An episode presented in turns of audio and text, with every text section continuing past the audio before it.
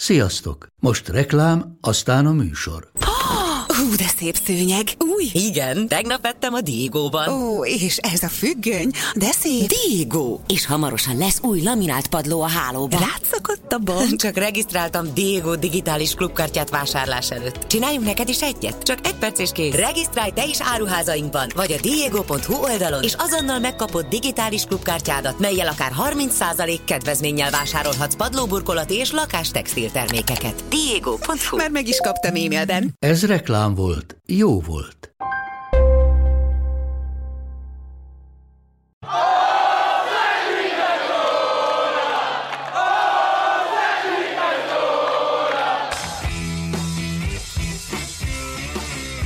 Ez a teljes terjedelem.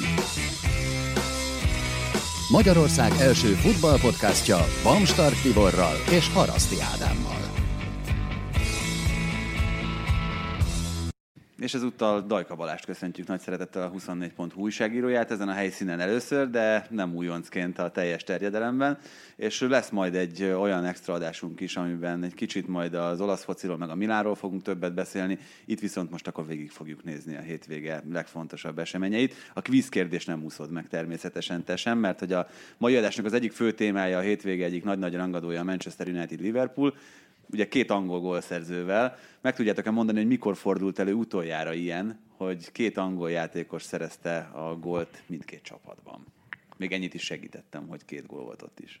Annyira talán nem kell olyan nagyon régre gondolnám én visszamenni, de akkor menjünk mit tudom, 2008-ba. 2008. Bónuszpontért akár neveket is mondhattok. Hű, ha várj, akkor uh, legyen akkor Gerard és uh, pff, nem emlékszem, milyen volt. Tényleg csak tip volt az egész, úgyhogy hú, várj, de akkor a, a Unitedből kéne angolt mondani. Na, az hát azért voltak mindig. Kerik. Hát, hogy... Na, tök jó, az nagyon jól hangzik. Bazsi? Hú.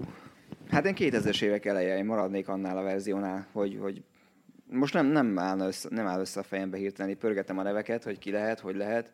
Biztos valami tök váratlan lesz. Nem lesz olyan nagyon váratlan. Legyen Vissza akkor vissza fogunk térni, de akkor először én azt mondom, hogy induljunk el Olaszországból, és akkor onnan szépen eltipegünk majd Angliáig. Itt azért Olaszországban is zajlottak olyan események a hétvégén, amik szerintem mindenképpen említésre méltók. Próbáljunk úgy, meg, úgy beszélni ezekről a bajnokságokról, hogy közben azért azt is fejben tartjuk, hogy a csapatok egy jelentős része itt bajnokok ligája, vagy esetleg Európa Liga feladatokra készül. A Juventus esetében ugye ez a Bologna elleni mérkőzés, ez még olyan nagyon sok jóval a Lokomotív Moszkva elleni meccsre sem kecsegtetett. Igen, de azt a statisztika az mindig azt mutatja, hogy a Juve a, a válogatott meccsek után nehezen áll össze, mint egyébként szerintem nagyjából az összes csapat, amelyik, amelyik ilyen 10-12 embert enged el, és aztán vár vissza különböző időzónákból, meg kontinensekből. Egy időben ezt az egyik sportfogadással sűrűn foglalkozó barátom rendszeresen meg is lovagolta, hogy kevés gólra tette szűk Juve győzelmekre ezeket a meccseket. Hát nem, ugye ifjú tehetségük hozta a végül a hajrában a 41 éves Gigi odaért arra, hogy volt kapufa, és aztán, és aztán az olló, igen. igen tehát az, az brutál volt.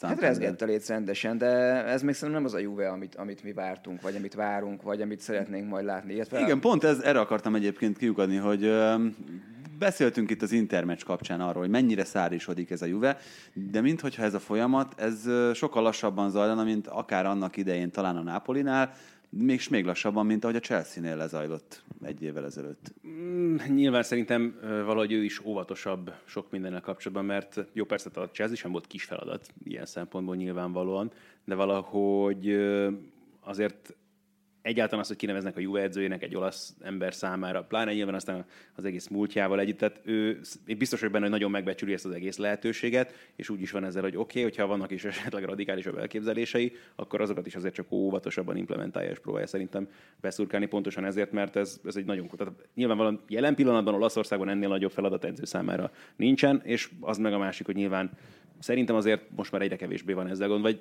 még kevésbé volt szerintem ezzel gond, mint mondjuk Allegri érkezésén, hogy elfogadtassa magát a közönséggel is. Igen, pont ezt akartam egyébként kérdezni, hogy lehet, hogy arról van szó, hogy Szári túlságosan tiszteli Allegrit, vagy az ő munkáját ahhoz, hogy ezt fenekestől felforgassa? Hát ugye azért is nehéz örökség az övé, mert, mert most ha belegondolunk, abszolút értében kb. csak veszteni tud ezzel, hogy elvállalta, mert mit várnak el tőle, a BL nem jött eddig össze Allegrivel, jöjjön össze veled, Tehát most ő kitenne mondjuk egy olasz kupa Scudetto páros az ablakba, akkor nagyon nem veregetnék meg a vállát, mert hogy nagyjából ezt mindenki tudná hozni. És akkor, amit az Ádi mondott, én azzal tökre egyetértek, és egyszer egy másik adásba így feszegettem is, hogy szerintem ami furán néz ki, kimondani ezt a szót, hogy kísérletezni Szárinál, aki ugye nagyon szeret a saját korlátai között mozogni, de és nem rotálja rommá a keretét általában, de hogy, hogy én úgy voltam vele, szerintem tök lenne neki ezt az őszt rászánni arra, hogy, hogy kipróbálni nagyjából mindent, amit lehet. Mert most a bajnokságban, ha az Interbe is kezd, vagy bekezdett, akkor se lehet túl nagy baj igazából. A BL-be ebből a csoportból gond nélkül tovább kell jutniuk. Viszont akkor ugye van egy Ronaldója, akit emlékszünk, hogy azért Zidán meg például nagyon jól beosztott az év végére arra a szezonra, arra pár meccsre, amikor nagyon kellett, és most Szárinak is igazából szerintem ezt kell megéreznie, vagy ezt próbálja ő szerintem optimalizálni, hogy hogy tudja pörgetni az embereket úgy, hogy aztán abból mindenki profitáljon. Azért már ugye voltak ott duzzogók, Emre Csant esetére gondolok. Hát, de... ez egy valahol egy megérthető dolog az, hogy ha kihagynak egy BL keretből egy olyan csapatban, ahol azért maradt, mert BL-ben szeretné játszani, akkor szerintem lehet, hogy én is kicsit felhúztam volna az orromat, nem? Ehhez képest meg aztán bekerült most a német válogatottba, mondjuk ott, ami van. És egyébként abban meg annyira biztos voltam, amikor Löv beívt, hogy akkor abból viszont az lesz, hogy ő közép hátvidet fog játszani. Már ugye vele kapcsolatban is ilyeneket lehet hallani, hogy United majd esetleg Hát a téli játékozolási időszakban. Nem tudom, van olyan játékos, akivel a United-et nem hozták szóba az elmúlt hetekben, hónapokban, szerintem nagyon kevés, úgyhogy nem tudom ebből mi az igaz, vagy ezekből mi az igaz. Hát nyilván az, hogy Emre Cannak onnan valószínűleg távoznia kell, így, hogyha, vagy aztán lehet, hogy benevezik majd januártól a BL-be, mert őt is oda tartalékolják, ahol Ronaldot, hogy majd a fontosabb meccsekre, de mondjuk erre nyilván kisebb az esély. Kicsit a másik oldalról is közelítsük szerintem ezt a meccset, mert uh, a Bologna eleve szerintem viszonylag uh, ígéretesen lett összerakva. Én itt azt gondolom, hogy Sinisa Mihajlovics miatt eleve egy kicsit nagyobb figyelem irányul a klubra, és nem lehet nem szurkolni azért szerintem ennek a csapatnak ilyen helyzetben, ilyen előzmények és ilyen jelen után. Igen, és, és tök érdekes pályaive van Mihálovicsnak, aki egy irgalmatlan nagy tukó volt a pályán, tehát az a leköpéstől kezdve a négerezésig minden benne volt az ő, ő karrierjében, és aztán egy, azt a fajta temperamentumot, meg azt a fajta szenvedét, ami ott sokszor átfordult, az, az edzőként meg abszolút jól tudja hasznosítani, és, és teljesen meghatóak voltak azok a videók, amikor a játékosok bementek hozzá, hogy, hogy úgy tényleg látszik, hogy, hogy ez nem az a, az a megkérte, letelefonálta a sajtós, hogy gyerekek gyertek majd egy kicsit mosolyogni, és egyébként meg utálják, hanem úgy, úgy tényleg tűzbe mennek ezzel a palier, és én egyébként a Milánnál is kedveltem őt, és, és egy megosztó fickó volt ott is, de szerintem egy vállalható fazon, és, és ezt a bolonyát meg valahogy van ennek a sportban ennek mindig egy ilyen fura vonzata, vagy egy ilyen pszichológiai dolga. Gondolok itt arra, amikor a, a Veszprém ugye a Kozma halála után pár nap a pályára lépett, és így valahogy lehetett tudni, hogy igazából tök mindegy kijönne oda, meg fogják nyerni, mert olyan fajta erőt ad. Tehát azt gondolom, hogy egy normális csapatnak valahol ez, ez egy ismérve, hogy ezeket tényleg odaállnak, válvetve és beleállnak, megcsinálják. És a Bolonyánál az most egy, egy tök jó kémia jött össze, ugye azért már Mihálylovics már ezt a tavasszal is gyúr, gyúrta őket rendesen, mert elég... elég Meg ez nagyon Mihálylovicsos csapat, ez az idei, nem? Tehát ahogy, ahogyan igazoltak is, ahogyan betöltötték azokat a pozíciókat, amik lyukasnak tűntek itt, ugye Szoriánóval, mindenkinek megtalálták a helyét. Én azt gondolom, hogy ez egy, ez egy egészen jó projekt. Csak egy picit vissza térve ahhoz, amit az előbb mondtál, és nagyon messzire fogok menni itt példák tekintetében. Amikor például MotoGP-ben szegény Neji meghalt, még 2002-ben, a, rögtön a következő versenyen Szete Gibernau megszerezte az első futamgyőzelmét, aki a csapattársa volt. Ugyanez volt, amikor szegény Marco Simoncelli meghalt, akkor neki csapattársa volt az a Michele Piro, aki most még mindig a Ducatinak a tesztpilótája. Akkor a Moto2-ben az első és utolsó futamgyőzelmét szerezte a következő versenyen Valenciában. Tehát, hogy ezt is lehetne sorszerűségnek tekinteni pusztán, vagy a véletlenek összejátszásának, de az egészen biztos, hogy ezek a helyzetek azért felszabadítanak nem is az, hogy erőket, hanem tényleg extra motivációt ad. Tehát akár még ahhoz is, hogy mit tudom én, hogyha levágnád az utolsó öt métert, vagy mit tudom én, akkor azt még beleteszed, vagy akkor tényleg úgy vesződsz bele még, mit tudom én, akár a labdába is valamelyik lövés, vagy nem tudom. Biztos, hogy kell, hogy hozzátegyen azért az ilyeneket egy csapatnak is. Igen, és ez, én azt mondom, hogy, hogy kimondottan jól néz ki ez a bolonya. Azt, abban szerintem megegyezhetünk itt lezárva ezt a témát, hogy itt egészen biztos, hogy nem arról fogunk beszélni, amiről most már három éve a bolonya kapcsán, hogy vajon hogy fognak bemaradni a végén, mert szerintem e, e fölött a szint fölött van jóval ez a jelenlegi Bologna. Legalábbis én ezt látom, vagy lehet, hogy ezt akarom belelátni, nem tudom most így hirtelen, de, de minden esetre már csak Mihálovics miatt is szurkolok annak, hogy, hogy itt, itt ne legyenek ilyen típusú problémák, vagy legalább emiatt ne kelljen idegeskednie Mihálovicsnak. Van egy Atalanta is, amiről szerintem még mindenképpen érdemes beszélni, mint jelenségről. Meg erről a meccsről, nem? Hát meg a, igen, tehát arról, hogy most megint 3-0, 3-3, tehát hogy úgy, úgy kérdezem azt, hogy mi a gond ezzel az Atalantával, hogy ha ezt a meccset megnyeri az Atalanta, ami majdnem biztosnak tűnt egyes szakaszaiban a mérkőzésnek, akkor arról beszélünk, hogy behozta pontszámban a Juventus-t a csapat. Tehát, hogy a bajnokságban egyáltalán nem áll rosszul ez a Gasperini csapat, mindenki azt mondja, én magam is, hogy majd azért ez biztos, hogy nagyon komoly kihatással lesz a bajnoki szereplésre, hogy itt, itt van az első BL szereplés. De hát arra kevésbé van kihatással, mint magára a BL szereplésre. Hát fura ez a kettőség náluk. Én is az, az nagy dilemma volt nekem, hogy ők most akkor melyikre fogják a, a prioritást helyezni, vagy melyikre. Mind a kettőre helyezik szerintem. Tehát nem akarnak a BL-ben, igen, Zágrában kiütéses Igen, az a 4-0 az, az, nagyon randa volt, de hogy, hogy én azt hittem, hogy az nekik lehet egyébként, hogy, hogy van egy ilyen bele kéne látni ott a, ott a, a fejekbe, hogy van, van egy ilyen gát, hogy most, most ez egy nagyobb szint, és meg kell ugorni, és egyszerűen, mert én nem gondolom, hogy egy Shakhtar vagy egy pláne egy Dinamo megoldatlan feladat jelentene egy olyan Atlantának, amelyik tavaly azért nagyon masszívan játszott, a legtöbb gólt a szériában, és, és mindenki hüledezett. És ráadásul akkor már évek óta ott voltak, hiszen volt ezt egy hatodik és egy negyedik hely előtte, az a negyedik hely most ugye BLT, ne, akkor, akkor még nem ért.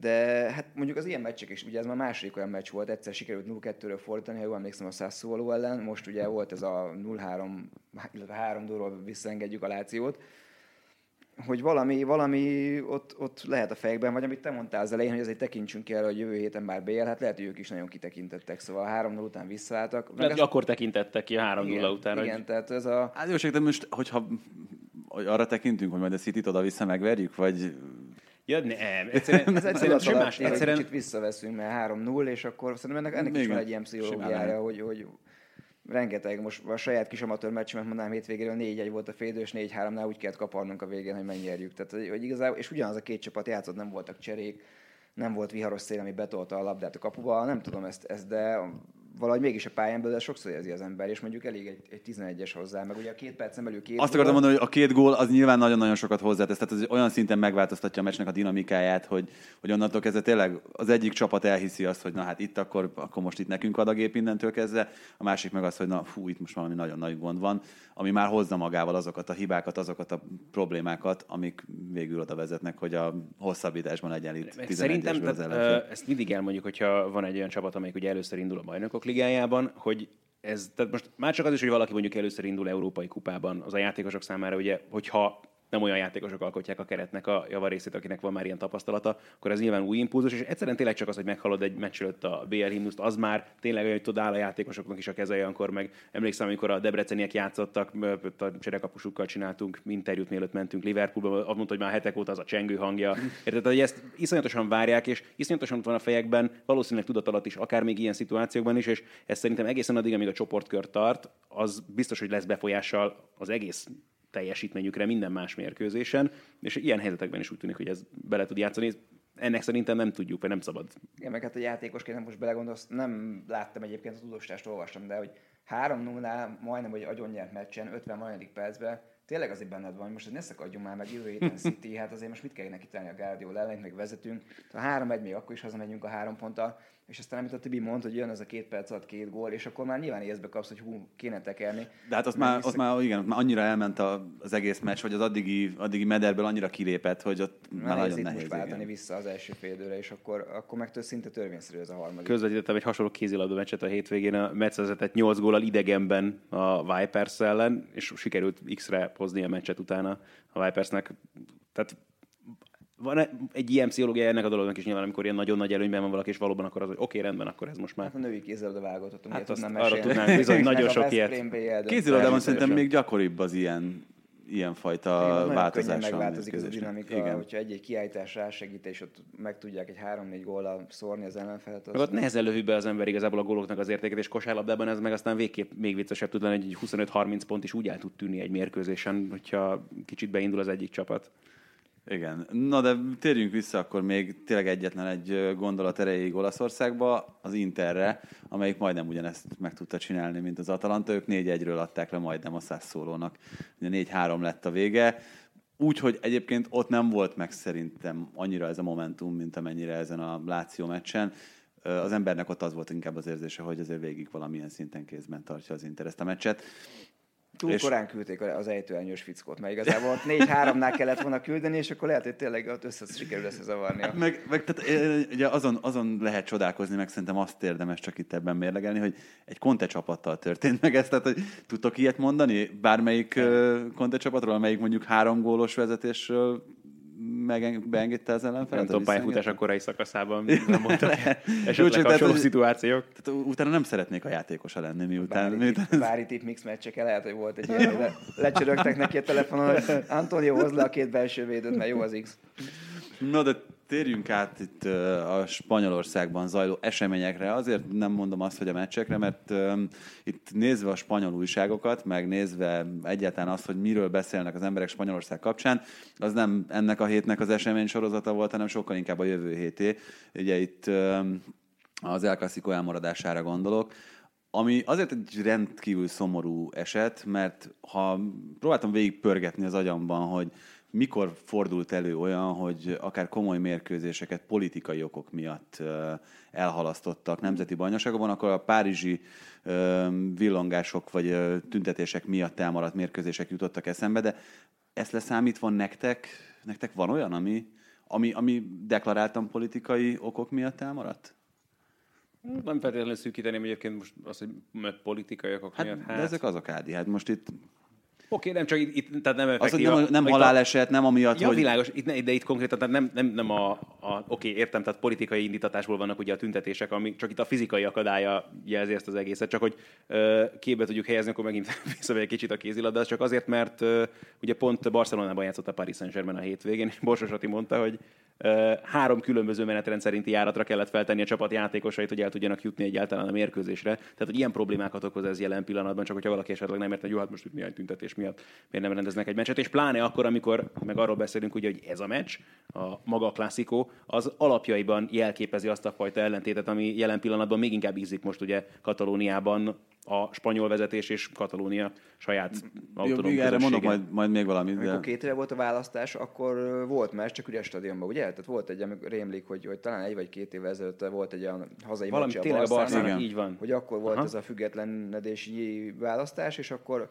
le kellett játszani a meccset, csak nem mertek benézők, nem is tudom, mi volt a biztonsági előírás, és valami ráadásul ilyen 4 0 5 0 meccs volt, tehát még még úgy egyébként ki is szolgálták volna a nézőket, vagy úgy tettek, mintha ott ugrándoznának a kapu mögött. Igen, itt, itt igazából szerintem azt hittem, hogy az előbb te is erre utasz, tökéletesen igaz az, amit mondasz itt a, a jelkép kategóriában is igen előkelő helyen van a Barcelona és a Real Madrid összecsapása, de az egész spanyol focit jelképezi valahol ez a mérkőzés, és nem véletlen az, hogy erről a mérkőzésről, amikor mondjuk itt az újrajátszás időpontját tervezték, akkor is nagyjából bele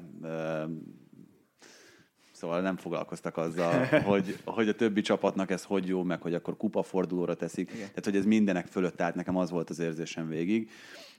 Csak abba gondoljunk bele, hogy oké, okay, itt vannak ezek az akadályok, de ez hány embernek volt akár egy fél évre, egy évre előre megtervezett programja, az egyébként nem hát kicsi Camp Nou-ban. És főleg az százezeres nézőseregről beszélünk. spanyol, de hát ugye hány turista érkezik, akkor előre lefoglalt szállásokkal, stb. Tehát, hogy ez azért elég sok ember. De hát ezekkel most ebben a helyzetben tényleg nem tudsz mit kezdeni, mert ez sem biztos, hogy eljutnának a stadionba. Persze, tehát, hogy. Nyilván, nyilván egy nagyon megfontolt döntést kellett hozni ebben a helyzetben, csak tényleg a következményeket felmérve azért az embernek hüledeznie kell azon, hogy úristen, itt, itt mekkora gépezetet kellett megmozgatni ahhoz, hogy, hogy, hogy ezt a biztonságot szavatolják.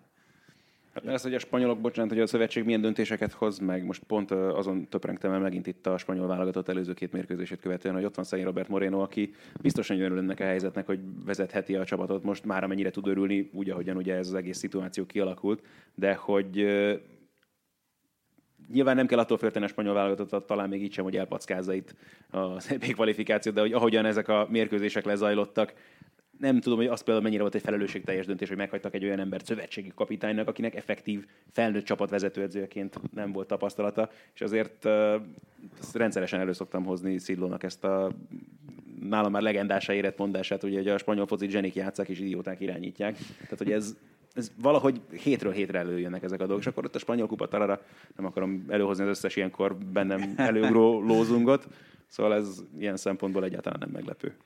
Eibar Barcelona 0-3, és hogyha megnézzük itt a góllövőknek a nevét, a Griezmann, Messi és Suarez, akkor valami ilyesmiről álmodhatott a Barcelona, vagy egy Barcelona szurkoló. Van már elnevezése a, a támadósornak? nem tudom. A GSM, GSM mint olyan? Lehet, Igen, gondolom, hogy nem adná- bennem merül fel először. Adná magát, igen. De ne, én nem láttam még ezt leírva. Te már használtad ezt, Bazsi? Nem, nem, még, még, még távol tartottam magam tőle, de nem is, nem is állt így össze a fejembe annyira egyértelműen, mint ez az MSN-es dolog, úgyhogy majd valamit kreatívkodok, hogy Az MSG-t meg a Madison Square Garden szerintem már lenyúlta, úgyhogy Igen, meg volt BBC, ugye a Real Madridnál, meg a Juventusnál is, úgyhogy ez a GSM, ez jó, ez adja magát. De ez, ez egyébként most itt, hogyha azt nézzük, hogy beszéltünk arról, hogy a Juventusnál hogyan gondolkoznak itt a tavaszi igazán fontos meccsekre, meg, meg az összes többi nagy csapatnál, akkor mondhatjuk, hogy, hogy a Barcelonánál is ez lesz majd a végleges? És ez a terv, hogy ők így hárman összeálljanak, és Hát szerintem abszolút ezzel a szándékkal hozták Griezmann-t is. Biztos vagyok benne, hogy ez lenne alapvetően az A-terv. aztán a sérülések meg, meg Majd- majd segítenek. felülírhatja a dolgokat, de Dembélé de most nem. végig is néz. Hát igen, Dembele az a baj, kicsit még ez a Playstation-os hülye gyerek kategóriában van nálam, tehát úgy, úgy zseniális képességekkel van a srác, csak olyan, olyan magyar aggyal van megáldva szegény, és, és kicsit szerintem a, a, a külsőségek elviszik őt. Vagy nem tudom, tehát azt gondolom, hogy egy fiatal gyerek be, bemegy abba, abba, tehát benyit egy öltözőbe, ahol messzi szintű arcok vannak ott, biztos, hogy kell egy idő, még így átkapcsa az hogy akkor most az életem lehetősége, de valahogy nálam még nem esett le ez a tantusz, és, és, és ezért amiket így hallani vele kapcsolatban, nekem egy ilyen, egy ilyen lehet, hogy Cserrus Imére el kéne csörögni a balhánynak, és kicsit, kicsit üvöltözne vele, vagy egy ilyen korrektebb beszélgetés, mert, mert úgy azt látom, hogy, hogy ami benne van a lábába, az, az tényleg tökéletes potenciált nyújtana a csapatnak, csak valahogy nem sikerült még úgy belekalapálni őt ebbe a rendszerbe. Le kell küldeni Simeonéhez megfegyelmezni. Kölcsön kell adni az Atletikónak egy évre. De mondjuk az nem kérdés szerintem, hogy ha mindenki a legjobb formáját hozza, akkor ezt a hármast ezt nem lehet kiszorítani a Barcelonából, tehát hogy ez, ez nem is lehet kérdés. A Real Madrid számára ugye megvan az első bajnoki vereség, amit nyilván, hogyha az ember végig gondol, meg hogyha nézi, hogy milyen eredményeket játszott eddig a Real Madrid, akkor tudja, hogy ez valóban így van. De nekem először meglepő volt olvasni, hogy ez volt az első veresége a Real Madridnak, nem? Vagy nem, nem, veletek nem volt krízis helyzetről igen, beszéltünk, igen, igen, igen. meg ilyen dolgokról. itt. Tehát ez ugye már rögcséltünk múltkor is, amikor úgy átvette a vezetést a Real a bajnokságban, pont itt Krisztiánnal beszélgettünk erről, hogy igen, egy héttel korábban még arra beszélt, hogy Juhán Zidánnál most már lassan tényleg azért ezt, ezt át kell gondolni, és el kell küldeni, aztán ehhez képest meg, hogy vezették a bajnokságot. Nehéz átlátni azért ott is, hogy mi a helyzet jelen pillanatban, meg hogy arra tértünk vissza akkor is, szerintem, hogy itt az átigazolási politikában érzünk erőteljes anomáliákat továbbra is. Hát meg itt, amit előbb mondtál, Bazsi, szerintem a Real Madrid még inkább sújtott volt itt a válogatott szünet által, hogy a sérültek miatt is. Rájuk aztán még inkább igaz az, amit a Juventusszal kapcsolatban elmondtál, hogy nem tudtak a legjobb összeállításukban játszani. Különböző erőállapotban és különböző állapotban érkeztek vissza a játékosok a csapathoz. Jó, nyilván ezzel nem magyarázható egy ilyen vereség, de hogyha az okokat keressük, akkor ezt is azért meg kell találnunk. Igen, Bocs, ugye ezt, ezt szokta a spanyol sajtó FIFA vírusnak nevezni. Igen, igen. És ö, olyan látványosan nem állt össze ez a játék. Tehát próbálkoztak, próbálkoztak, de pont a, a ilyen reálos fórumokat olvasgattam, és az egyik, egyik srác azt hitte, hogy hogy Isco a, a Hero Soccer nevű játékot játszotta, hogy mindent megpróbálta idő megoldani, és mindig a harmadik csel után felnakadt valakin, és hogy így miért nem szóltak neki, hogy de hát leteheted nyugodtan, tehát ott van még ott két ember. Meg nem tudom, igazából én azt mondom, hogy a, a, így most megnéz, mondjuk a transfermárton megnéznénk az igazolásokat, akkor azt mondanánk, hogy nagyjából mindegyik ül. Mert most ugye Perez fölülről tolja, hogy hozzunk fiatalokat, meg ügyes gyerekeket. Jovic leigazolása a tavalyi szezon után ö, szintén vá- védhető, de hát szerencsétlen nem nagyon sikerül így, így berakni. Tehát most ugye próbálkozott Benzema mellett, és hát konkrétan nem tudom, ugyanannyi labda érintése volt, mint nekem, aki nézte a tévé előtt. És, így, és úgy nem is láttam nagyon úgy a testbeszédéből, hogy, hogy vagy ugye Hogy nagyon akarja, Hát, igen. hogy, de hogy, tehát az az egész sztoria hogyan ki, kialakult, tehát, hogy ha neki nincsen önbizalma, az ugye egyáltalán nem meglepő. Tehát az, hogy sem, tehát nem is látszik, hogy bármit akarna vele kezdeni Zidane, vagy nekem legalábbis ez az érzésem. Úgyhogy tényleg még ugye az volt, hogy, hogy, hogy akkor is passzoljuk. Tehát nyilván akkor... ez, ez a legkeményebb ebben, ami ugye, ha úgy tetszik a Bélféle sztori Pepitában, csak tényleg úgy, hogy még meg sem érkeztél, és akkor rögtön ezekkel a dolgokkal szembesülsz, hogy ennél benne nyilvánvalóan sokkal több kell, hogy legyen. Tehát az, hogy itt áll egy, azt hiszem egy darab meg nem adott gólya van az idei szezonban, tehát Meg ugye jó öreg spanyol média gondolom tolja neki azért minden másnap látja saját magát, hogy már 220 vagy nem tudom 280 perc nem lőtt gólt. Most így utána néztem, hogy a, azt hiszem Iguainak volt annó egy ilyen 600 perces, de neki 9 meccsen jött össze, tehát azért folyamatosan kapta a lehetőséget, csak nem nagyon találta a kaput, de Jovic meg azért sokszor ezeket a epizód szerepeket kapja, viszont közben látja saját magát az összes standon, és mindenki üvölt neki, hogy figyelj már, nem akarsz 60 millió előadni egy nyomvad volt, és azért ez mondom borzasztó lehet, hogy eljössz egy olyan csapatból, ahol azért abszolút más focit játszottál, mert azért annak a Frankfurtnak ez a mm, kontrás foci, rohangálós. ilyen két olyan szélsővel megtámogatva, akik azért átvállalják helyetted a felelősséget, és rúgnak is gólokat.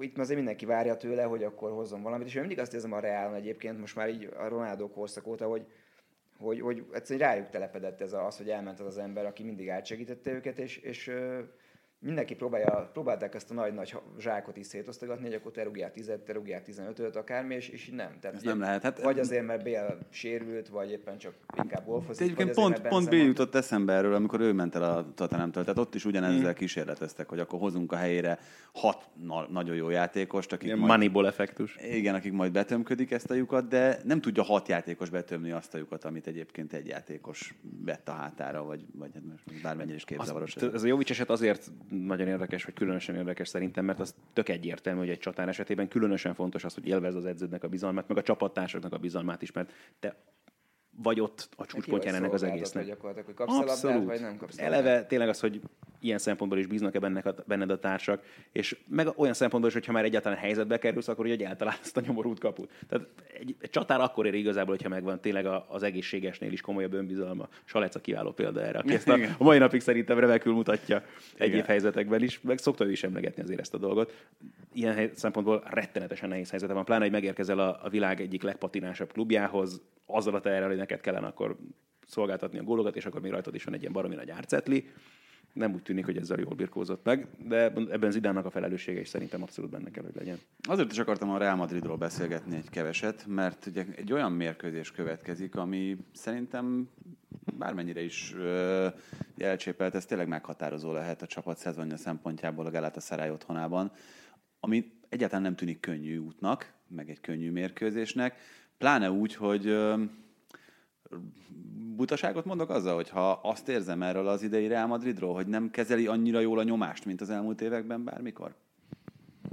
Nem gondolom feltétlenül butaságnak, sőt, Hát ez Párizsba ki is derült nagyjából Mert ez az első komoly teszten. Igen, de ez volt egyébként a Real Madridnak szerintem a legfőbb erénye hosszú éveken keresztül, főleg ugye a Zidánnal triplázó csapatnak, hogy mindig azt látjuk, hogy oké, okay, vannak rosszabb meccsek, meg vannak rosszul sikerült, akár bajnokik, akár olyan mérkőzések, amiken nem számított volna rá az ember, de amikor ott van az a helyzet, amikor BL elődöntőt játszol, amikor negyed döntőt, amikor a döntőben teljesíteni kell, és amikor ott van a kés a torkodom, akkor tényleg mindenkiből a legjobbat hoz ki az és valahogy ezen az idején ezt, ezt annyira nem érzem, és ez egy, egy Galatasaray otthonában azért nagyon kellemetlen, vagy ciki lenne, Ó. hogyha ez... De hogy az egyébként is kellemetlen tud lenni egyáltalán ott kimenni a pályára, akármilyen játékos Igen, is igen. nyilvánvalóan. Csak e- ilyen szempontból meg a Ronaldo faktort megint csak nem tudod nem figyelembe venni, hogy tehát azért, hogyha úgy mész ki a csatába, hogy tudod, hogy ott van a főnök kezében az Excalibur, akkor azért úgy te is nagyobb lendülettel mész bele nyilvánvalóan mindenbe. Ez is biztos, hogy számít. Igen, ezt akartam pont én is fejtegetni, hogy nem akarom túl misztifikálni az ember, de hát azért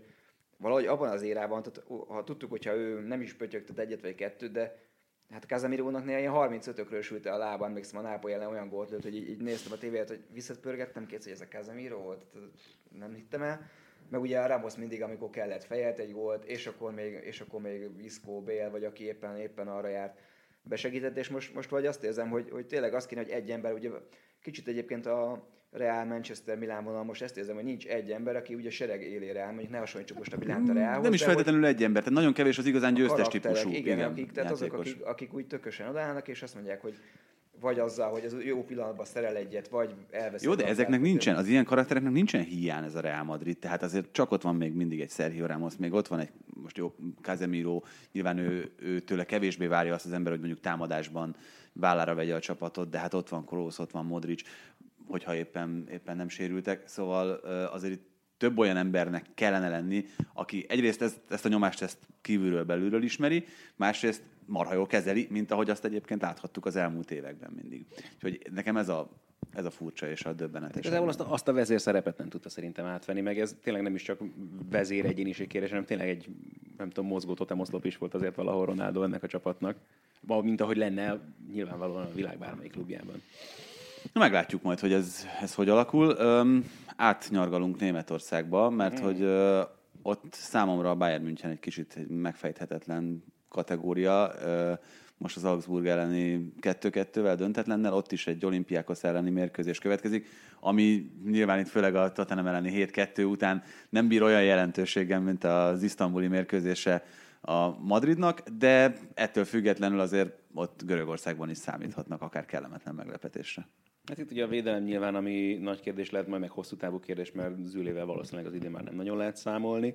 De ezzel együtt is egyébként tehát szerintem kopfra vagy számra megvannak, tehát ilyen probléma nagyon nem kell, hogy felmerüljön nyilván. Ez mondjuk Megvannak olyan szempontból. Tehát, hogy számra a- megvannak, mert főleg Pavar és Hernándeznek a szerződtetése ezért volt nagyon fontos húzása a Bayernnek szerintem a nyáron, hogy két olyan játékost hoztak, aki akár középen, akár a széleken bevethető, és tud is jó teljesítmény nyújtani. Bár Pavárral kapcsolatban ilyen szempontból azért megoszlik.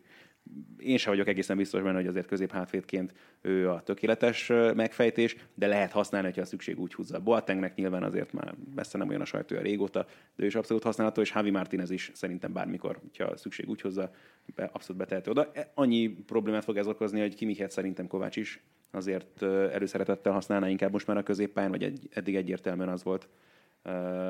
Az látszott, hogy az lenne neki is, mind a válogatottban, úgy most már a Bayernnél is azért inkább az első számú pozíció. Hogyha Pavára bent van szükség, akkor nyilván Kimichet ott majd nem annyira lehet használni, de ez még odébb van szerintem, ez később lett majd mondjuk érdekes, hogyan, hogy miképpen forgatja az embereit Kovács.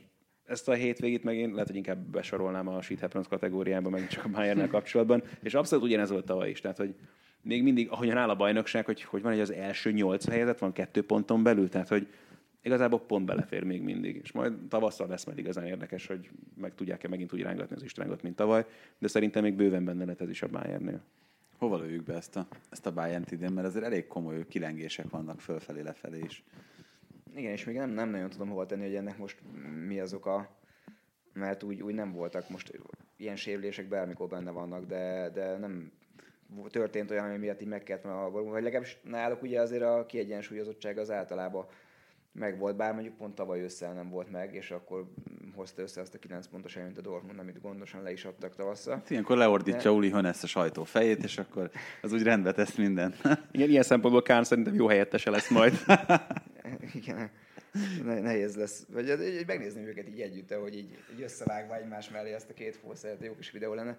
Igazából én még ezt az egész Bundesligát nem nagyon tudom hova tenni az eddigi eltert fordulókat, tehát ez, hogy, hogy így abszolút az a bajnokság volt, ahol nagyjából tudtad, hogy milyen eredményekre számíts, és most, most meg úgy teljesen felborult az egész kép, és, és olyan csapatok vannak ott elől, akikre nem számoltam, és, és egyébként előtt abszolút örülök neki, tehát az, hogyha végre nem a Bayern Dortmund hegemónia van, hanem ki hoz egy kis szint bele, szerintem mindenkinek jó, leginkább a, a németeknek is egy kicsit izgalmasabb lesz. Ahogy az Ádi mondott, én azzal egyetértek, hogy azért nagyon nem kell még ott a Bayernnél, meg hát most van egy ilyen Lewandowski, aki, aki nem nagyon tud egyes gólátlagnál rosszabbat, sőt, és ugye még egy Gnabry azért most felnőtt mellé, tehát én azt gondolom, hogy elő nem lesz gondja a Bayernnek, szerintem hátul meg az a fajta Van, van Hát, mélység ennek a így van, keretnek. Tehát a, el tudott játszani. Azért, egy, ha, ha egy Javi Martin ezt tud csak előhozni, ez még nem az a kategória, amikor nagyon, nagyon félni kell és, és remegni kell lábaknak. Szerintem ez az olimpiákos lesz nagyon. Nekem az olimpiákos kicsit mindig, mindig az a fajta csapat, hogy az a európai középszintnél magasabb, Jó, mondjuk ne beszéljünk a tavalyról, amikor a Milánt kipörgették az elből, de, de szóval, hogy, hogy ők úgy, úgy, a kicsiket megverik, de nagyoknak meg úgy, úgy gondosan így le, lefekszenek, hogy ne legyen nagy baj. Persze tudnánk nyilván ellenpont példákat is mondani bőven, de, de most, most ha tennem kéne valamit, akkor biztos, hogy egy sima Bayern győzelmet Hmm, azért a Karaiskakis az, az szerintem minden, mindenki számára egy viszonylag nehéz helyszín. Amit én az egyik legjobban várok a bajnokok ligájában a mérkőzések közül, az mindenképpen az Inter és a Dortmund összecsapása. A Dortmundról azért annyiban mindenképpen érdemes beszélni, egy nagyon fontos győzelmet aratott most a hétvégi porosz derbin. Itt van az a Sancho ügy, ami, ami mi is pontosan, ugye kikerült Nem. a keretből, Én fegyelmezetlenségi okok. Nem tudom pontosan, hogy meddig fog ez a dolog kitartani. Meglepődnék, hogyha nagyon sokáig húzna. Ö, Sancho ugye későn érkezett vissza a válogatottal, és ráadásul neki ez ilyen visszaeső problémája annak idején még Stöger ö, idejében volt egy hasonló sztoria, amikor ugyanezt ö, sikerült eljátszania. Nyilván akkor még azért egy fokkal kevésbé volt meghatározó tagja a csapatnak. Kenningtoni cimborákkal lógott. Valami ilyesmi. De tehát nem gondolnám, hogy egyrészt az, tehát ez neki szerint bízom benne, hogy ez egy jó. Ez Nem tűnik egyébként annak a hülye gyereknek, tehát amit mondjuk Musa Dembélével kapcsolatban ugye említettél, hogy Sancho nekem legalábbis eddig nem ez a kategória volt, meg akármikor hallom nyilatkozni, akkor is egy, akkor se azt gondolom róla, hogy egy 18-19 Usmane, éves tínédzserről beszélünk. Hm? Usman Edembeléről, nem? Igen, bocsánat. Musa Dembéléről végképp nem. Hogy melyik Musa Dembéléről, aki Kínában az van? meg a másik. Itt azért a Musa Dembélé között is el lehet az veszni. Ultimate Teamembe, mert húztam egy hámsikot rögtön az elején, csak se eladni nem tudtam jó áron, viszont barom jó játékos, hogy hozzá kellett épít, felépítenem a csapatot, úgyhogy egy ilyen Chinese League All-Star jelen pillanatban a FIFA-s Ultimate de zárójel bezárva. Alig, hanem ezért ugrott be most az ő neve nekem. De visszatérve szóval Sanchóra, szerintem még azt se tartanám kizártnak. Nem tudom tényleg, hogy most ezzel kapcsolatban mi a helyzet, hogyha már azért itt erre a mérkőzésre azért feloldozást nyerne a bűnei alól, mert azért azt meg nem gondolom, hogy ilyen. Tehát például a Bayernnél ugye ketten értek vissza későn, Olic, meg most nem is akarok hülyeséget mondani, ki volt a másik, aki ugyanezt elkövette, aztán még ott voltak a keretben. Csak a, a, ugye azért egy érdekes mérkőzés ez, mert az Inter elég rosszul kezdett ezzel az egy ponttal, amit a Szlávia ellen szerzett, azzal viszonylag egy olyan helyzetbe kormányozta magát, amivel kötelezővé tette itt a Dortmund elleni győzelmet. Ö, nem tudom, tehát nyilván én azt gondolom, hogy az Inter számára a Scudetto jelen pillanatban az első és a legfontosabb cél, de nem tudom, hogy beleférne Conténál az, hogy, hogy Három meccs után kiszállnak. a igen, hogy, hogy simán, simán kiszállnak ebből az egész csatározásból. Úgy, hogy egyébként a Dortmund szerintem ilyen szempontból egyáltalán nem egy kellemes ellenfél, pont ugye két hete beszél, vagy három hete beszéltünk erről, hogy azt a Szlávia elleni meccset például rettenetesen profin lehozta. Nekem ez volt ebben a meglepő, mert Lucien Favre-nál azért a, a, bocsánat, de tényleg a balfék faktort azért egyre komolyabban érzem, hogy veri ki ott a Igen, lehet, lehetne arra is jó fogadásokat kötni, hogy ki lesz élénkebb a kispad mellett, ő vagy, vagy Antonio Conte. Hát az, az, az, tehát az egy nulla egy a tipmixen szerintem, hogy Conte, tehát nyilván az, vagy lehet, hogy nem is lehet ráfogadni. Lehetne ráfogadni, hogyha létezne ilyen lehetőség. Nem, És ez most Inter, ha Inter, hazai, Inter ugye? Dortmund, igen. Az meg a másik megint, hogy a Dortmund milyen remekül teljesít az idegenbeli mérkőzéseken is. Nem mondom, nagyon csípen fáft. Ez oda-vissza, tehát hogy ez most itt minden, minden bajnokok ligája párharcnak két hét múlva visszavágója következik. Úgyhogy ez szerintem egy meghatározó. Biztos, egészen biztos. Hát főleg ebben a csoportban aztán ez meg tényleg abszolút. Hát most mindent vagy semmit kell játszani az Internek, mert azért gondolom tényleg, ahogy Tibi is mondta, nem akarnak már elég hamar elhasalni, főleg, hogy tavaly, tavaly is benragadtak. De hát Nem, azért én nagyon kíváncsi lennék, hogy Conte erről hogy gondolkodik, mert én meg vele kapcsolatban vagyok ebben biztos, hogy biztos, hogy annyira kell neki ez a bajnokok ligája, tehát tényleg ez a mesterségem ami- címere a Scudetto, nem? Ö, igen, de ami, ami még kevésbé kell, én legalábbis erre gondolok, az például az Európa Liga. Tehát, hogy Ó. annál nagyobb katasztrófa nem érhetni az Inter, mint hogy a harmadik helyen. Nem, hogy ott, ott pofátlanul kiküldheted a B csapatot szerintem. Hát, Már hogyha Antonio Conténak hívnak. nem, nem tudom, én nem tudom elképzelni. Vagy nem, tehát eleve ugye, Kloppról szoktuk ezt mondani, hogy róla, hogyha már, már ott vannak a meccsen, akkor, akkor nem tudod elképzelni azt, hogy lazán megy. lazán veszik, de akár olyan szempontból sem, hogy akkor ide most tényleg B csapatot küldök ki.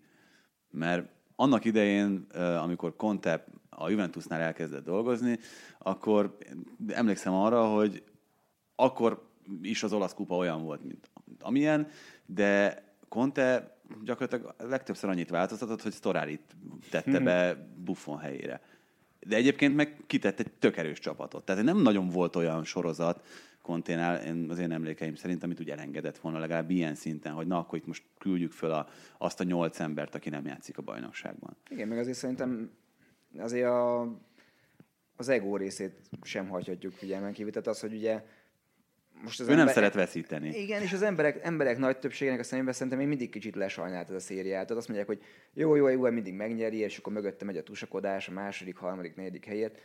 És Contének meg szerintem azok után, ahogy eljött a Chelsea-ből, tehát hogy, hogy annyira nem szerette ott az öltöző végén, és most meg úgy tűnik, hogy nagyon jól megtalálta a kémiát, meg ugye Lukaku például kifejezetten az ő kérésére jött, és most hatalmas egymásra boblás van minden gólnál. Szerintem most ő, neki F, ilyen szempontból a BL egy jó terep lenne, hogy tessék megmutatni, hogy igenis egy európai ilyen komolyan vehető csapat. az Internet baromira kéne azért, mert ők oké, okay, most ott vannak a BL-ben, de azért ilyen Milán szintet hoztak az elmúlt években, tehát inkább csak tévén nézték ők is a BL-t, mint ahogy a város másik felében.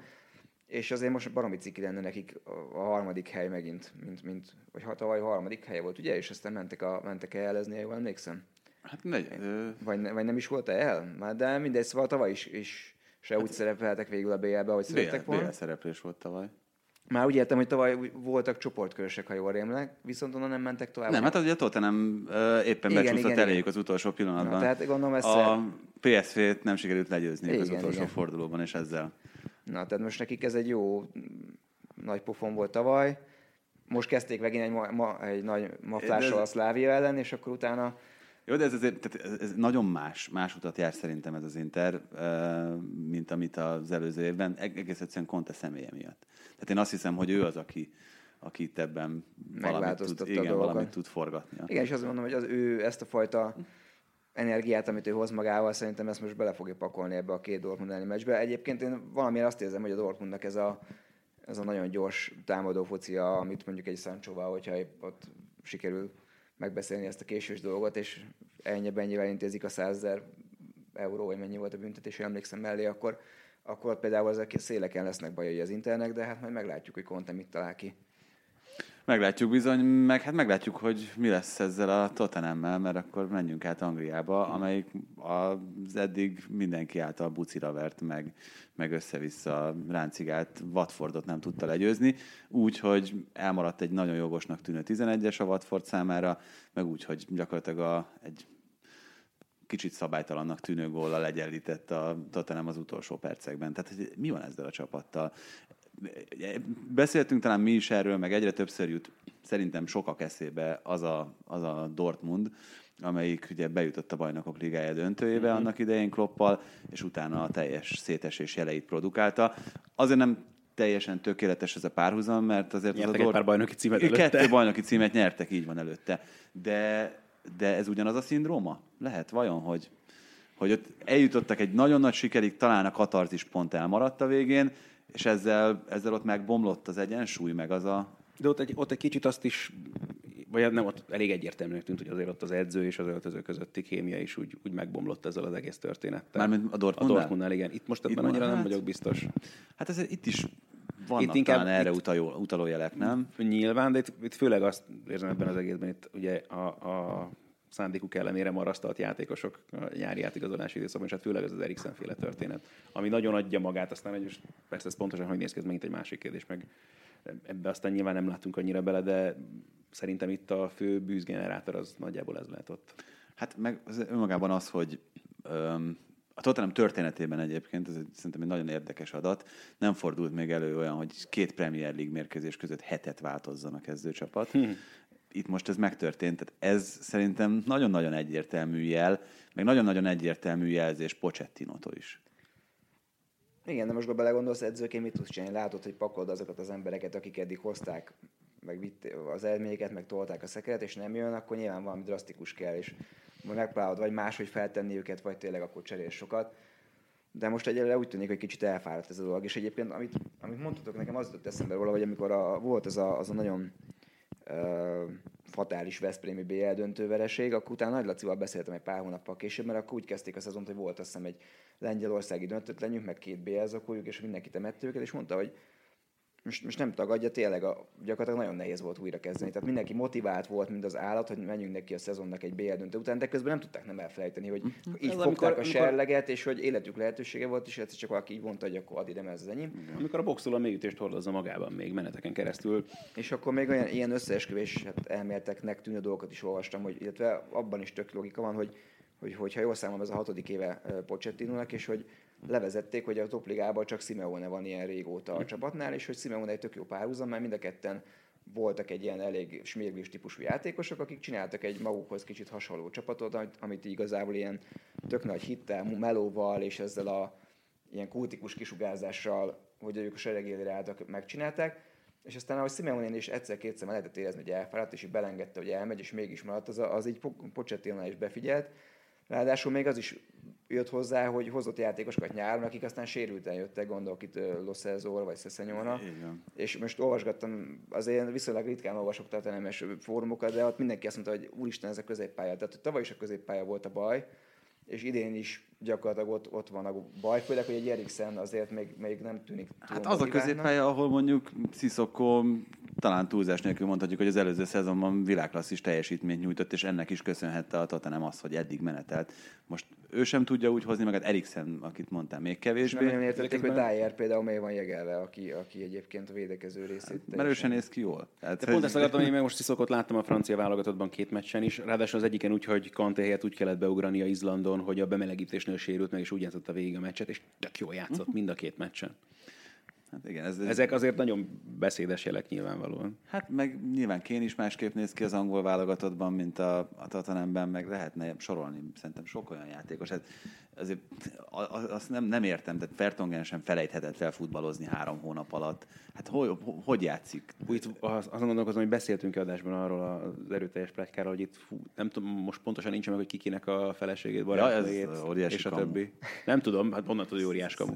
Hát onnan, hogy az egész, tehát már cáfolták egy csomó helyen. Ugye Fertongen? Fertongen Eriksen feleségét egyébként ez volt, a, ez volt a, az egésznek a forrás, és még utána, utána mutatták is ugye Fertongerről azt a könyökös képet, amin, amin föl volt duzzadva a szeme alatt, és, és hogy ott összeverekedtek az öltözőben. Szerintem ez, ez, ez totális kamu, de jó, mindegy. Tehát Van ez a Peronszel és vizsgál- John Terry óta ezt már igen, igen, igen, hát na mindegy, Hát szóval... meg az Icardi, ugye Icardi Ó, hát, és, ajaj, és Vanda Vanda. kisasszony annó, ahogy Jó, összejött. igen, nyilván, de egyébként itt abban, abban igaz, igazad lehet, hogy lehet, hogy van valami olyan dolog, ami megborította úgy azt az öltözői hangulatot, meg azt a klímát, ami eddig, eddig megvolt. De abban biztos, hogy hogy az bőven elég lehet egyébként ez tényleg az Eriksen féle dolog. Tehát ő is tök egyértelműen kijelentette, mindenki erről beszélt, és ez volt a nyárnak az egyik legegyértelműbbnek tűnő átigazolás, hogy akkor ő irány Madrid, hello, és akkor, hogy aztán ez mégsem, és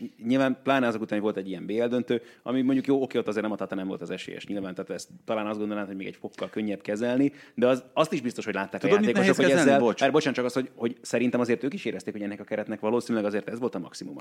Egyrészt, másrészt meg, hogyha így buksz el egy bajnokok ligája döntőt, hogy az első percben a hónaljadra pattan a labda, és akkor abból 11-es, és ott akkor az eleve, az egész, az egész már, már úgy alakul, ahogy, ahogyan nem szeretted volna. És amit az előbb mondtál, Bazsi, azon gondolkoztam itt közben, hogy Simeone meg Pochettino között milyen párhuzamok vonhatok, hogyha az ellentétekre gondolunk, akkor azt nehezen tudom elképzelni, hogy ilyen bánatos arccal Simeone a szezon első sajtótájékoztatóján arról beszél, hogy neki két hónapig pecáznia kellett, hogy nagyjából úgy tudja rendezni a gondolatait. De igen, pont Hogy el a, a karizmatikuságot említetted ugye Simeonével kapcsolatban, ez a nagyon nagy különbség szerintem a két edző között, az Aztán biztos. lehet, hogy egyébként hadvezérként, meg, meg, meg stratégaként mind a ketten tudják hozni azt a hasonló szintet. Mind a ketten smirglis stílusú játékosok voltak, de talán Pochettino egy kicsit kevésbé volt rossz fiú ahhoz, hogy ezt Hát a... meg edzőként meg biztos, hogy a szemcsésebb Smirli azért még mindig Simeone. Tehát, hogy- Igen. Tehát elképzelhető, csak ennyi hiányzik, hogy ő, nem... Igen, kicsit magával vitte az öltözőbe ezt a fajta Igen, letargiát, ezt ami lehet, hogy csak 5 igen. százalék, de már látják rajta, hogy ő még lógatja az órát, és ez pont elég. Sim, hát Már- ez, amit, amit edzőkről szoktak mondani, nem? Hogy a, kinéz az edző a pályaszélen, és hogyha vérzőorrú kontét látja, akkor egészen másképp játszik, meg egészen más mentalitással játszik, mint amikor mondjuk a, mit tudom, a zöldbetett Arzen Wenger a nagykabátban tördeli a Igen, éppen a kezét. cipzárt próbálja próbálja fölhozni. felvenni magára. Igen. Na mindegy, szóval elképzelhető. Tehát valószínűleg ezekből adódik össze az, hogy, hogy ez így, így alakult, De meg ahogy így néztem, egész jó sorsolásuk lesz egyébként, lesz egy Liverpool elleni meccs, ami úgy azért nem nekik áll, de, de most, ha van itt lehetőség összekapolni magukat, akkor talán most Igen, itt az a belekapaszkodhatnak ebbe a sorozatba. Nagyon nehezen tudom elképzelni, hogy ezt nem Pochettinoval fogják megcsinálni, tehát ugye itt ö, még az angol fogadóirodák is most már elég alacsonyra adják az otcát annak, hogy őt leváltják, de mégis olyan, olyan Az neki még kell, hogy legyen hitele. Így van. Hát abban az esetben nem biztos, és az, az egy érdekes kérdés lehet, hogy ahogyan elkezdték pedzegetni ezt a Fertongen Eriksen ellentétet, úgy elkezdték azt is pedzegetni, hogy valami nem is Pochettino és a játékosok, hanem Pochettino és Levy között mm. romlott meg. Ha ebben van igazság, akkor ott azt el tudom képzelni, hogy, hogy, hogy Daniel Levy megválik Pochettinótól, mert azért ő, amilyen módszerekkel ő irányítja ezt a klubot, abban, abban szerintem benne lehet az, hogy És az meg a másik, hogy ahogyan ez az egész öltözői hangulat kialakult, abban azért pontosan emiatt is Levinek nagyon fontos szerepe van. Tehát Tudjátok egyébként, hogy miért, miért fontos csapat a Tottenham most? Mert szerintem, hogyha szétesik ez a csapat, akkor még mindig van egy csomó olyan játékos, akik meghatározóak lehetnek más európai klubokban, nem? Vagy nem így persze. Tehát, hogy Eriksenben szerintem van még kettő-három nagyon nagy Igen. szezon akár, de ugyanezt talán elmondható még ott a védelemben is, meg, meg, meg a középpályán sorban is néhány játékosról, tehát hogy Aliban is biztos, hogy több van, mint ami mondjuk az elmúlt egy évben látszott belőle. Fertongenben, Alderweirelben is lehet még akár itt, na mindegy, meglátjuk. Csak most nagyon úgy néz ki, hogy ez a csapat ez szét fog hullani, már csak hogy a lejáró szerződések miatt. Aztán kíváncsi vagyok, hogy melyik lesz az a, mert valamelyik top klub lesz, szerintem, aki lecsap ezekre a játékosokra, amelyik ebből akár hasznot húzhat. Na de beszéljünk akkor a hétvége legnagyobb mérkőzéséről, a Manchester United Liverpoolról. Szerintem egy nagyon jó meccs volt, és akkor elárulom itt a megfejtést. Basi, te jártál közelebb az igazsághoz. 2001-ben volt egy 1-1-es meccs. Michael Owen és David Beckham volt a két gólszerző. Úgyhogy Úgyhogy tökéletes volt a tipp, bár nem Owen pont nem mondtad adásban, hanem őt, őt még előtte Igen, latolgattad itt. pedzegettem, hogy az Owen korszakra tenném. Igen, De tehát hogy, nagyjából hogy ez így, ez így tökéletes volt. Ugye tegnap Rashford és Lalana volt a két gólszerző. Visszatérve oda, amit az előbb mondtam, hogy szerintem egy, egy egészen kiváló meccsen, amin az a ritka kivétel fordult elő, hogy legyőzték Jürgen Kloppot edzőként, és ezt Ole Gunnar Solskjaernak sikerült megtennie. Itt se vegyük el ennek a dolognak, vagy a talán már emlegetett válogatott mérkőzéseknek a hatását erre az egészre, meg hát legy- legyőzték edzőként. Hmm, Hát, figyelj, az, hogy egy ennyivel, ennyivel rosszabb minőségű kerettel, egy ennyivel rosszabb minőségű csapattal, sérültekkel, Pogba nélkül, ezt a Liverpoolt, ezt meg lehetett állítani. Szerintem a, a Unitednél Azért, jobb. ha visszanéznénk az utóbbi fordulóknak az eredményére, azért egy pár csapat ez most már elég közel volt.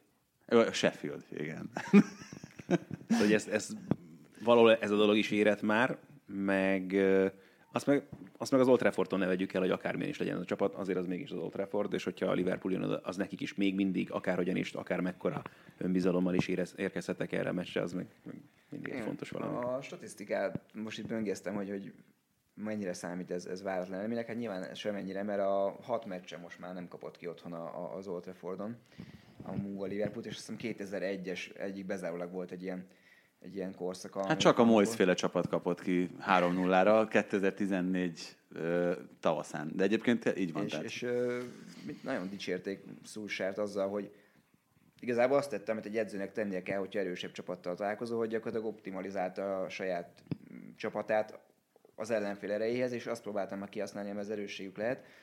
És visszanyúlt ahhoz, ami a Chelsea meg a Leicester elleni két győzelmi működött, hogy gyakorlatilag uh, feltolta ugye három belső védő, két széle feltolt két embert, és ezzel nagyjából megpróbálta elejét venni a, a Liverpooli szélső hátvédek felfutásának, és a két csatát pedig annyira elhúzta egymástól, hogy gyakorlatilag csak az egy opció maradt, hogy rúgdossuk be a védők mögé, amiben mondjuk a Rashford és főleg James azért elég jó, és ez aztán működött is.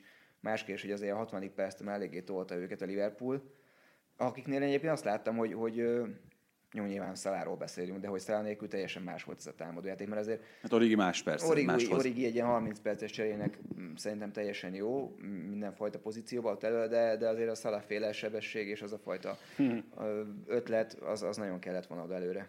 Anélkül, tehát én ugye pont a ugye Spillerrel mi közvetítettük ezt a meccset, és, és megnéztünk utána egy Henderson Lallana páros interjút, ami szerintem rendkívül tanulságos volt. Tehát az, hogy egy egy-egyes döntetlen, ugye 17 mérkőzés után szakad meg a győzelmi sorozatod, úgy nyilatkozol, mint hogyha ez egyébként egy győzelem lett volna, és hogy teljesen magabiztosan, semmi gond nincs, az szerintem sokat árulkodik arról a pszichéről, ami, ami a Liverpool öltözőjében De arról is, hogy ez a, ez a sorozat őket mennyire érdekelt, vagy mennyire van a fejekben, meg ez nagyon vicces, hogy most pont itt az adás előtt még hallgattam a BBC-nek a podcastjét itt a tegnapi meccsel kapcsolatban, és ott is, uh, fú, nem fog eszembe jutni a hölgynek a neve, aki egyébként tök jó volt egy uh, újságíró nő, illetve azt hiszem a Premier League, talán a World Feed-nek a műsorvezetője volt bent a BBC-nél.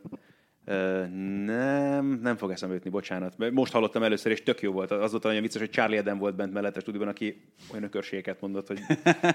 és amikor egy nő teszi helyre frappánsan, úgy, hogy tökre igaza van, és tök jókat mond, szóval ez nekem nagyon tetszett, ajánlom mindenkinek a figyelmébe. De a lényeg, hogy ő mondta azt, hogy ugye sok helyen emlegették ezt a 2014-et, hogy csak az, hogy azóta nem tudott nyerni a Liverpool idegenben arra, és hogy, hogy ez Kloppnak mennyire lett benne a fejében, és mondta, hogy hát ez igazából akkor derült ki a számára, amikor a sajtótájékoztatóban neki feldobták. Tehát, hogy ennyire sem foglalkozott ő sem ezzel a dologgal. Azért- Ahogyan bocsánat, a nem, mond- meccs mondjam, alakult, bocsánat, csak hogy, hogy nyilván tökre érték, érthető, és itt jön megint csak képbe az, hogy persze mennyire fontos eleve ez a derbi a játékosoknak, meg az, hogy mindezt az Old Traffordon játszották, hogy érthető, hogy ezt kvázi győzelemként kezelték, mert egy nyilván nehéz helyzetből felállva nekik sikerült egyenlíteni a meccs végén, és azért viszont az is látszott, hogy mennyire nyomta a meccs végét a Liverpool. Tehát, hogy ők ezt a meccset meg akarták nyerni, ez nekik nagyon fontos lett volna. Nem a sorozat miatt, hanem amiatt, hogy tényleg, hogy a United ellen tudjanak idegenben nyerni. Meg az volt nekem nagyon szembetűnő, hogy Klopp rohant be az öltözőbe a fél hogy húha gyerekek, itt azért valami nagyon rendbe kell tenni, mert itt, itt ma valami nem működik. Igen, viszont az, amit itt az előbb Bazsi is feszegetett, az fölvethet egy olyan kérdést, hogy mi történik akkor, és ez most tényleg egy ilyen hipotézisről beszélünk csak, hogyha ebből a támadó hármasból, és nem is vagyok abban egészen biztos, hogy Salah a, a, a legfontosabb láncem, hanem mondjuk Firmino hosszabb időre kidől. Tehát, hogy az akár itt a bajnoki esélyeket, akár itt a Liverpool újrázási vágyait a bajnokok ligájában milyen szinten befolyásolhatja. Nem arról beszélek, hogy, hogy attól a Liverpool nagyon sokkal ö, visszaesik minőségben, hanem arról, hogy akkor nem annyira egyértelmű, mint most, hogy az összes meccsét azt gyakorlatilag esélyesként hozhatja. Hát az biztos, hogy, hogy azt szerintem most az a, ha megkérdeznéd, hogy ki melyik, hanyadik helyet teszem a Liverpool, biztos nem tenném mondjuk a BL-be az első kettő-háromba, de nem azért, mert, mert nem tartom őket teljesen masszívnak, csak úgy, úgy az embernek a fejébe ugye élnek mindig ezek a többi nagy csapat, akiket úgy, úgy minden nap elolvas, és a Liverpool meg úgy kloppal mostanában szépen csendben teszi a dolgát, jó mondjuk volt az a Barcelona 4 amit azért sokáig nem fog senki elfejteni, és az bennük a legjobb, hogy igazából olyan, tehát nincs kilógó csapatrész, mert ott van náluk szerintem most a világ legjobb kapusa, a világ legjobb belső védője, és mondjuk a top 3-as A világ egyik legjobb csatásor, szélső igen. támadója. Igen, És akkor még ez- van két olyan, van egy Guinness rekorder, ugye jobb hátvédjük, és akkor, igazából nem tudsz olyan I- gyenge Igen, egyébként ez, mondani, ezt így végig gondolva, ez egy, ez egy nagyon brutális de közben meg, hogyha ha mondjuk összerakna az Ádi most a FIFA-ba egy 11-et, akkor lehet, hogy csak két-három embert rakná bele. Tehát nem raknád át úgy egy, ez nem egy ilyen korszakos, tudom, Cruyff-féle Barcelona, vagy Vagy most még nem gondoljuk annak. Aztán ez, a- ez a Igen, jó. de jó, de tehát abban, amit mondtál az előbb, abban az, tényleg az a, az a sokkoló, hogy, hogy például két poszton szerintem majdnem vitathatatlanul azt mondhatjuk, hogy jelen pillanatban a világ legjobbjai játszanak ott. Mert szálán lehet vitatkozni nyilván, tehát hogy most Me- Messi játszik ugyanazon a poszton, mint ő. Úgyhogy, De lehet, hogy most kérdés, igen, hogy messzinek meddig jó, de csak, mondjuk, hogy- persze, csak azt mondom, hogy, hogy, hogy kettő esetben, tehát Van Dijk Miért mondjál jobb védőt jelen pillanatban? Nehéz. Alissonnál mondjál jobb kapust jelen pillanatban. Jó, tehát hogy nyilván ő talán nem annyira nyilvánvaló, mint, mint Dijk, de, de hát az, hogy, hogy eleve már csak, mondjatok még olyan csapatot, ahol, ahol két poszton ott van a világ legjobbja. Szerintem, szerintem nem lehet, vagy nem tudtok. Igen, igen. Hát nehéz- nehéz nyilván uh, itt, hogyha az a. Neymar Mbappé uh, kísérlet úgy sül el Párizsban, ahogyan azt szerették volna, akkor az lehetne. Szerintem még egy ilyen. De, de ezen túlmenően nem nagyon tudunk. Tehát a, a Cityben nem tudsz két olyan játékos mondani, annak ellenére, hogy szenzációs Guardiola csapata is, nem tudsz két olyan játékos mondani, aki a posztján jelen pillanatban vitathatatlanul a legjobb. Szerintem De Bruyne az, akiről ez elmondható talán. És, és, és És csingatjuk a fejünket, igen. Na, Az, ezt, ezt dobjuk fel hallgatói kérdésnek, Igen, és nyugodtan igen, igen. írjatok ezzel kapcsolatban felvetéseket, meg nagyon szívesen látjuk itt a Facebook posztunk alatt a kommentek Igen, között. hogy melyik az a csapat, amelyikben a legtöbb olyan játékos játszik, aki jelen pillanatban a világon a legjobban. Melyik az még poszton. akkor tényleg a pulon kívül, ahol egynél több van, akire azt mondanátok, hogy a világ legjobbja a saját posztján? Mondjuk Meg- én Cancelo tavaly a- nálam ő volt a, a, a, a jobb hátvéd, de mondjuk a Cityben még nem, nem tudnék mondani tőle, Meg itt- hogy... nyilván itt De karaktereken is lehet vitatkozni, mert Alexander Arnold egy teljesen más típusú jobb hátvéd, mint amilyen Jean Cancelo szerintem. Tehát, hogy ő, ő szerintem valamivel jobban védekezik, meg, meg több jó labdát ad, Cancelo jobban ad be, vagy hát vagy még ez se igaz talán. Hát, ne, nagyon nehéz őket hát összehasonlítani. felfogású csapatban mondjuk egy, egy főnyeremény lehet azzal, hogy ott jobb oldalon, ahogy be tud lépegetni, ahogy be tud adni, amilyen felfogásba játszik. Tehát, hogy ő ez a brazilos jobb hátvéd vonalat képviseli. Igen, de De- Robertson sincsen távol a, a legjobbaktól mondjuk bal hátvéd pozícióban. Nincs távol, az biztos, sőt. Az előző szezon kezdet óta 19 gólpassza volt a Premier League-ben, tehát ezt kikérem magamnak. Egyébként visszautalva még arra, amit mondtam, hogy ugye, amit, vagy az, amit te bedobtál pontosabban, hogy ne maradjon az megválaszolatlan, hogy, hogy igen, tényleg, amit mond, mondtunk, hogy Van Dijk és, és Alisson, oké, okay, de ugye akkor, akkor még csak hátul van meg a csapat, tehát hogyha kivisz, kiveszik Firminót, akiről sokan mondják, hogy overrated, de közben meg olyan statisztikái vannak, hogy meg ugye mindig hegyével mondja, hogy nem brazil válogatottba való, de hogy... Nem is tudjátok, hányszor hallottam. Igen, pont ezért hoztam fel, az egyik ismerősöm az megőrül ettől, hogy hogy lehet ilyet mondani. De hogy... Hát Firmino szenzációs játékos. Igen, tehát hogy az, az a játékos szerintem, aki, akit akkor szúrsz ki, amikor nincs ott éppen. Tehát, hogy mennyire hiányoznak azok a megoldásai, az a visszatámadás, az a fajta Szerintem erre a, a legeklatánsabb példa az tényleg a Chelsea elleni szuperkupa, európai szuperkupa döntő volt, ahol láttad, hogy hogy néz ki a Liverpool az első félidőben Firmino nélkül, és hogy néz ki a második félidőben Firminóval. Tehát, hogy olyan különbség volt a kettő között szerintem, ami, ami már-már feldolgozhatatlan volt még nézői szemmel is.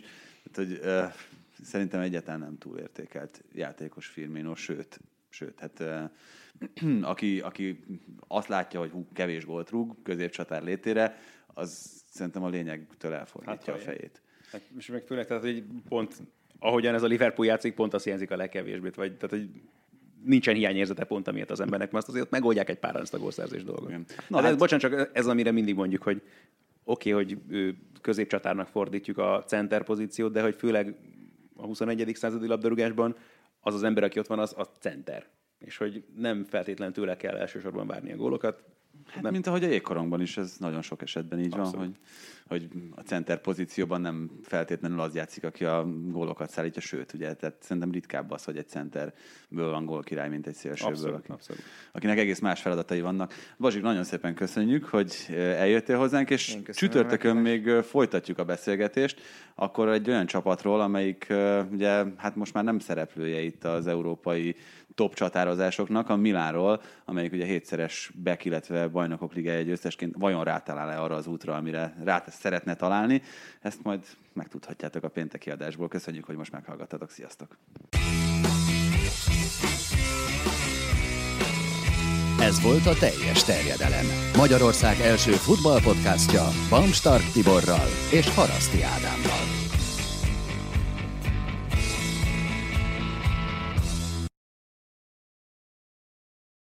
Ha más podcastekre is kíváncsi vagy, hallgassd meg a Béton műsor ajánlóját. El tudod képzelni, hogy a podcastet, amit éppen most hallgattál, fél év múlva már a mesterséges intelligencia generálja? Mi sem. De ha érdekel, eljötte már a gépek lázadása. Hallgass bele az Embertelen podcastbe. Orsós Lajos vagyok, a műsor házigazdája. Egyelőre még élőben. Egyelőre. Fedezzük fel együtt, hogyan ismerkedik, randizik, mesél és vitatkozik Betty és Péter, két teljesen mesterséges intelligencia. Lajos, a podcast címét mond még egyszer, Léci. Oké. Okay. Embertelen podcast. Ez a műsor a Béton közösség tagja.